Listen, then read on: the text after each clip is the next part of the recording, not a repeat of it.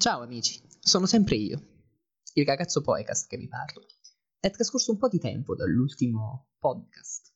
Innanzitutto grazie mille per uh, gli ascolti e chissà, magari un giorno potremo arrivare a un certo numero di persone. Potremo formare una bella comunità. Questo è un desiderio. Naturalmente voi che state ascoltandomi fatemelo sapere, mandatemi un messaggio su Instagram. Vi ricordo il nome della mia pagina, il ragazzo poeta. Veniamo a noi. Oggi sarebbe mio desiderio leggervi un altro mio racconto. Mm, cerco però di contestualizzarlo. Nell'ultima settimana sono cambiate molte cose, in particolar modo oggi. Oggi è il 4 maggio, non so quando voi ascolterete questo podcast, però lo sto registrando in questa giornata così, tra virgolette, importante perché segna la fine del lockdown ed un primo, iniziale, seppur flebile, ritorno ad una sorta di normalità. Ebbene, la normalità, fino a qualche mese fa, era anche sinonimo di scuola, di socialità, di momenti felici, di momenti anche di imbarazzo. Chissà se e quando riusciremo a tornare a godere di questi momenti. Ebbene, il racconto che segue spero possa piacervi. Eccolo qui. Si intitola Cronaca di un A normale giorno di scuola. Un pallido raggio di sole penetrò nella stanza cupa e ombrosa, facendosi spazio tra le due rosse tendine a pois che sino ad allora tutto avevano reso del lugubre colore del sangue. Il sogno sensuale e vanitoso, compagno d'una notte serena, era ormai svanito, cedendo il testimone a una cruda e vile realtà. Era il 15 settembre, purtroppo, e ciò significava scuola, anzi liceo. E fu proprio di questo umore che mi svegliai e diedi inizio a una giornata interminabile e, ahimè, indimenticabile. I lunghi preparativi della vigilia, lo zaino nuovo di zecca e i capelli appena modellati a mo' di cresta. Nulla poteva arrestare la mia ansia, le mie paure, che scorrevano infauste nelle vene.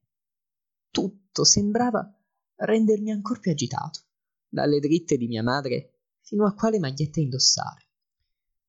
La sveglia difettosa, come al solito, era suonata in ritardo e una mattinata di paura si trasformò in una corsa a ostacoli. Dove erano finite le scarpe? Forse sbranate dal cane, amico infedele e dispettoso. Il nuovo paio di jeans era disperso in un mare di vestiti, che non riconosceva nelle ante dell'armadio i propri confini naturali.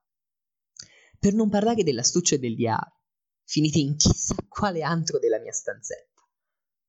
Pronti, finalmente, ma non emotivamente. L'orologio segnava ormai le 7.50. Era tardissimo e rischiavo di perdere l'autobus, traghettatore infelice e malvagio verso un mondo di mali. Corsi più veloce di Bolt e, arrivato alla fermata, mi accorsi di essere ancora in tempo. Che figuraccia! Il fiatone frutto di una pigra e afosa estate, mi impediva di proferir parola. E gli altri ragazzi impressionati, credendomi sul punto di svenire, mi offrirono da bere. La giornata era iniziata davvero alla grande. Dopo una dissetante bevuta, decisi di sedermi. Credevo di meritarmi un po' di riposo. Una gentilissima signorina, probabilmente del secondo anno, mi cedette il posto sbigottita dal mio grande sforzo atletico. I cinque minuti successivi trascorsero lentissimi. Non parlai con nessuno e non mi trovavo di certo a mio agio. Infine arrivò, fumante e rigorosamente giallastro, l'autobus. Salii per ultimo e mi ritrovai quasi schiacciato in una fittissima calca umana. Non sapevo se l'ossigeno a disposizione mi sarebbe stato sufficiente fino all'arrivo a destinazione. Mi sentivo come un astronauta proiettato su un pianeta alieno incastrato nella navicella, ma per niente desideroso di uscirne. Il viaggio fu breve, l'ossigeno fu sufficiente e l'astronauta poté addentrarsi in un nuovo mondo, totalmente sconosciuto. Ero già stato nella piazzetta antistante l'istituto, durante un sopralluogo estivo, ma ora tutto mi sembrava diverso. Ragazzi alti, altissimi, non esitavano a pavoneggiarsi dinanzi alle nuove liceali snob e vanitose. Tutti parlavano, sembravano quasi divertirsi, infischiandosene del primo giorno di scuola. L'orizzonte sembrava un mosaico di cartelli dai più sgargianti colori, dalle più svariate forme.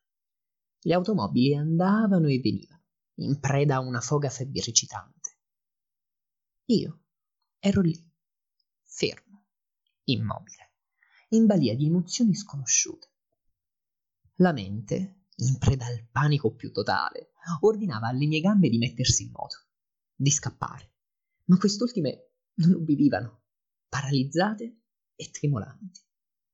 E poi la vidi. La ragione per cui quella mattina mi ero svegliato in preda al panico più totale, per la quale avevo corso contro il tempo, rendendomi a dir poco ridicolo.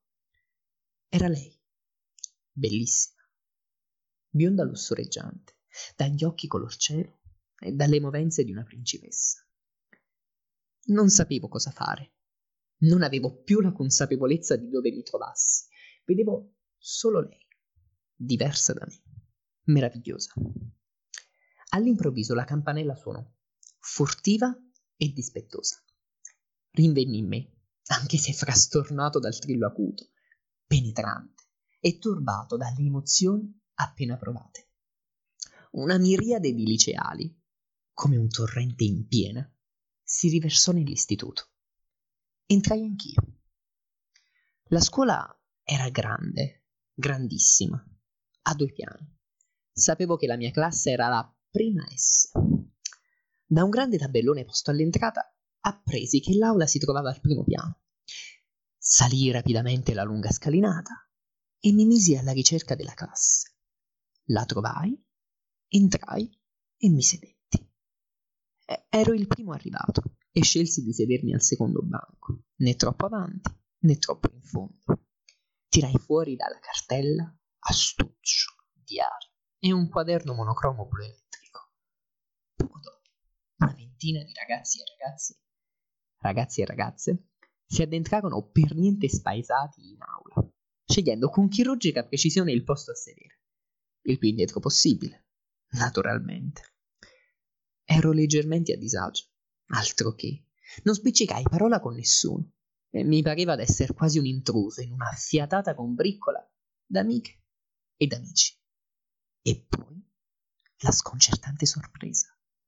Da quella porta socchiusa e scolorita entrò lei. Sì, lei. Di nuovo.